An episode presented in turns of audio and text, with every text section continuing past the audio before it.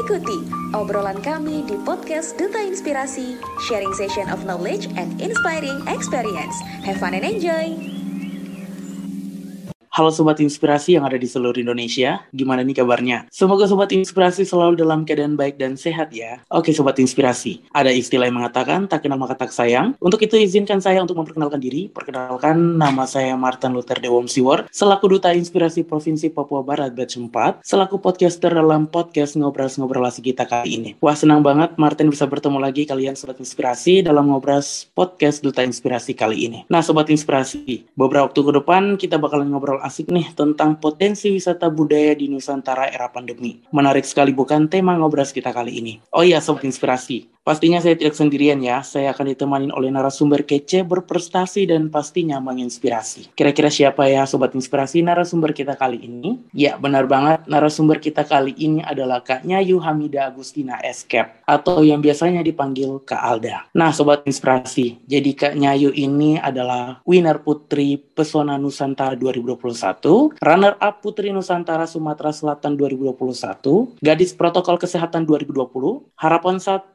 Putri Kampus IKES MP 2019, Oral Presenter Delegate International Nursing Students Forum Malaysia tahun 2019. Suatu kebanggaan untuk aku sendiri karena bisa sharing dan ngobrol bersama Kak Nyayu. Oke, tanpa basa-basi lagi kita sapa dulu ya. Halo Kak Nyayu, apa kabar? Halo semuanya. Alhamdulillah baik. Sebelumnya aku mengucapkan terima kasih banyak karena kakak sudah berkenan hadir dalam ngobras episode kali ini. Oh iya Kak Nyayu, supaya lebih akrab dengan Sobat Inspirasi, Martin persilakan Kak Nyayu memperkenalkan diri lagi. Terima kasih Martin. Ya, tadi udah ya diperkenalkan oleh Martin sedikit, jadi mungkin aku akan menambahkan. Perkenalkan nama saya Nyayu Hamida Agustina. Teman-teman di sini bisa panggil Alda. Usia aku 21 tahun. Saat ini adalah seorang uh, mahasiswi profesi nurse di STIK Bina Husada Palembang. Alhamdulillah tahun lalu diberikan amanah untuk menjabat sebagai Putri Pesona Nusantara tahun 2021. Nah, Kak Nyayo, kesibukan Kak Nyayo sendiri apa sih, Kak? Oke, kesibukan selain menjadi mahasiswi, saya juga adalah seorang guru di salah satu SMK Kesehatan Swasta di kota Palembang. Wah, produktif banget ya Kak Nyayu. Sebelum lanjut nih Kak, boleh sih kasih tahu ke Sobat Inspirasi apa saja prestasi dan pencapaian yang pernah Kak Nyayu raih? Hmm. Oke, okay, pencapaian tadi mungkin udah mati sebutin ya sebelumnya. Jadi tahun lalu diberikan amanah sebagai Putri Pesona Nusantara tahun 2021 dan sebelumnya juga terpilih mewakili Provinsi Sumatera Selatan untuk mewakili Sumsel di ajang Duta Wisata Nasional tahun 2021 dan alhamdulillah menjadi winner. Lalu tahun 2020 menjadi gadis protokol kesehatan pada saat pandemi lagi, marak-maraknya deh ibaratnya. Lalu tahun 2019 menjadi harapan satu Putri Kampus IKSTMP dan 2019 sekitar bulan Maret itu alhamdulillah terpilih menjadi oral presenter delegate untuk mengikuti International Nursing Student Forum di Malaysia tahun 2019. Wah, benar-benar banget dan keren-kerennya sobat inspirasi. Oke, baiklah kayaknya yuk.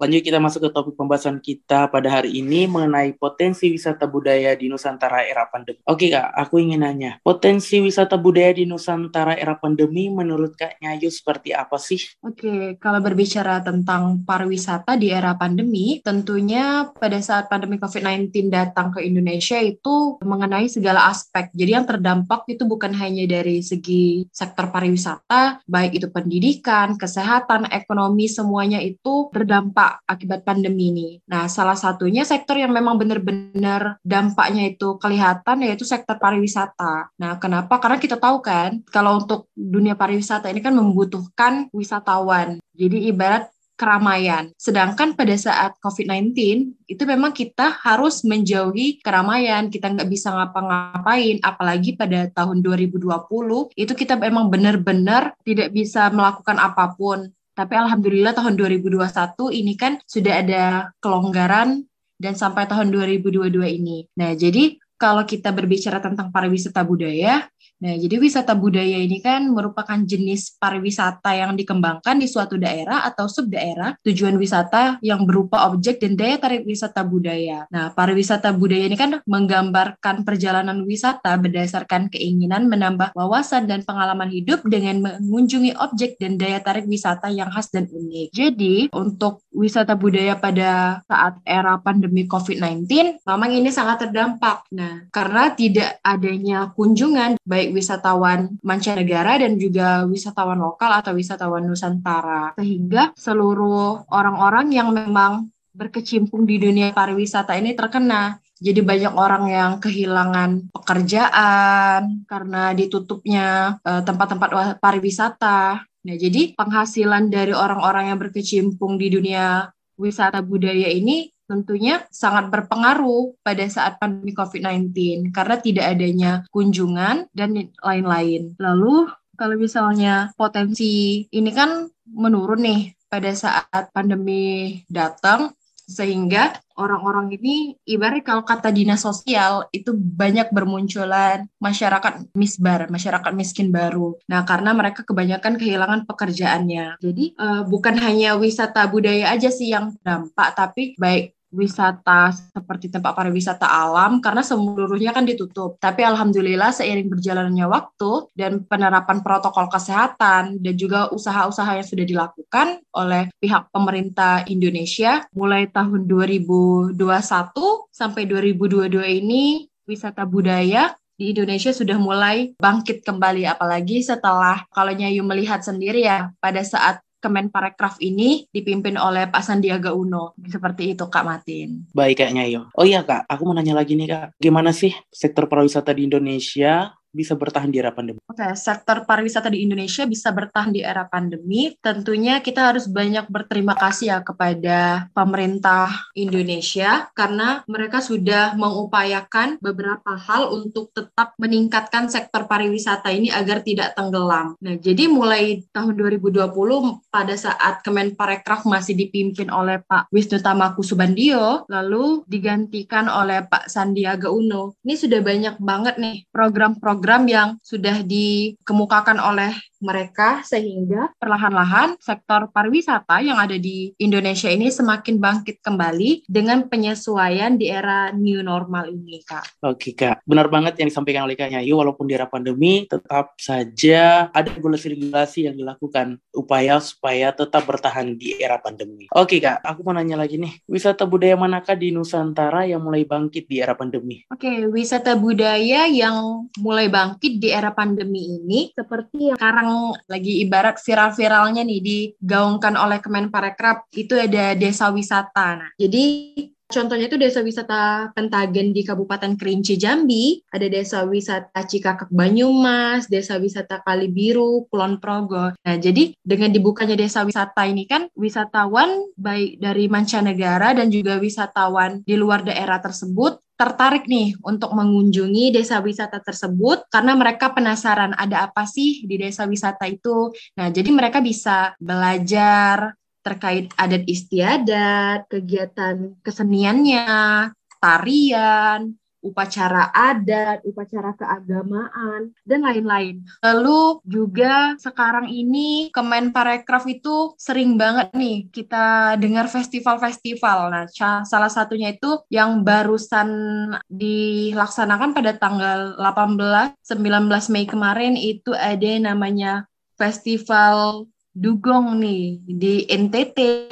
Nah, jadi para wisatawan, turis mancanegara itu kan penasaran untuk melihat ada apa sih eh, terkait festival, festival festival tersebut. Nah, jadi eh, mereka bisa belajar tentunya penerapan protokol kesehatan yang baik dan benar. Baik Kak Nyanyo. Menurut Kak Nyanyo sendiri, fasilitas apakah yang perlu ditingkatkan untuk menarik wisatawan mancanegara dan domestik untuk mengunjungi para wisata di seluruh Indonesia? Untuk menarik wisatawan mancanegara ya untuk ke Indonesia, yang pasti yang pertama itu yang harus ditingkatkan dari segi akomodasi, aksesibilitas, dan juga atraksi. Nah, jadi tempat-tempat penginapan, homestay, hotel. Nah, ini memang harus benar-benar ditingkatkan sesuai dengan keadaan sekarang. Nah, jangan sampai para turis itu kan kebanyakan masih bingung nih, masih agak takut-takut mau berkunjung ke Indonesia. Apalagi memang kita pada saat tahun 2020, 2021 kemarin itu kan negara kita emang benar-benar krisis banget kan, karena benar-benar terdampak.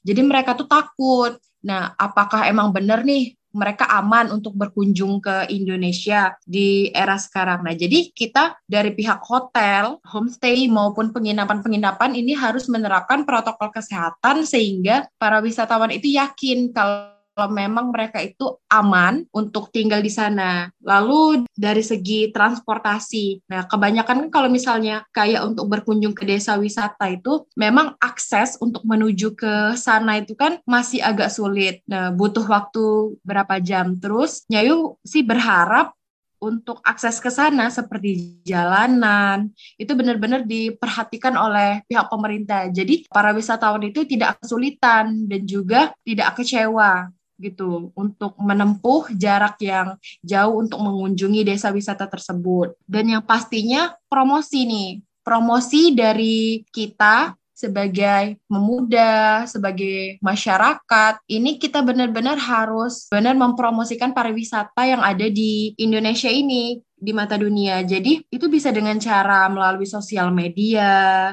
mungkin bisa bikin vlog, bikin blog, bisa juga bikin konten-konten menarik. Nah, jadi para wisatawan itu kan yang turis-turis asing akan kepo nih, Ih, ada apa sih? Ini kayaknya bagus deh untuk berkunjung ke Indonesia. Nah, jadi selain fasilitas-fasilitas transportasi, atraksi, terkait fasilitas kegiatan yang terjadi di tempat-tempat wisata tersebut yang harus ditingkatkan tentunya promosi juga seperti itu, Kak. Baik, Kak Nyayu. Kak, aku punya pertanyaan terakhir nih untuk Kakak. Menurut Kak Nyayu sendiri, upaya-upaya apakah yang perlu dilakukan oleh negara untuk menormalisasi para wisata Indonesia di era pandemi? Kalau untuk upaya yang harus dilakukan negara, ini kita nggak bisa hanya berharap pada pemerintah ya. Tapi ini juga membutuhkan kerjasama dari setiap lini, baik masyarakat, pemerintah itu seluruhnya harus benar-benar bekerja sama. Nah, contohnya kan untuk penerapan protokol kesehatan, kita jangan sampai lalai. Apalagi sekarang nih, kita kan udah alhamdulillah ya kemarin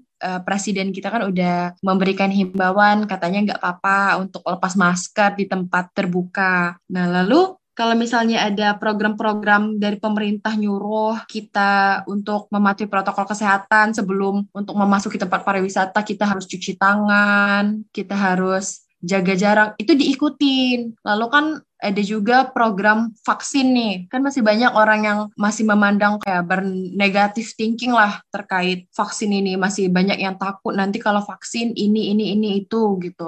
Masih banyak ketakutan. Jadi ikutin aja program-program karena kita nggak bisa kan kebanyakan kalau masyarakat ini kan cuma bisa nyalahin pemerintah, tapi giliran pemerintah sudah berusaha, kenapa kita nggak mau gitu untuk mengikutinya? Padahal itu untuk kebaikan kita bersama. Jadi memang dibutuhkan kerjasama antara masyarakat dan juga pemerintah. Nah terkait program yang sudah dijalankan oleh pemerintah, apalagi oleh Kemenparekraf ini sudah bagus. Salah satunya itu kan mereka pernah membagi jadi tiga tahapan. Ada yang namanya itu tanggap darurat, pemulihan, dan juga normalisasi. Nah, jadi untuk normalisasi pariwisata di era pandemi ini kan persiapan destinasi ini dengan protokol CHSE. Nah, CHS itu kan Clean Lines, Health, Safety, dan Environmental Sustainability. Ini program-program ini sudah sangat baik sehingga sudah dijalankan dan kita juga sudah melihat nih hasilnya. Sekarang itu kan sudah alhamdulillah menurut Nyayu untuk sektor pariwisata, baik pariwisata budaya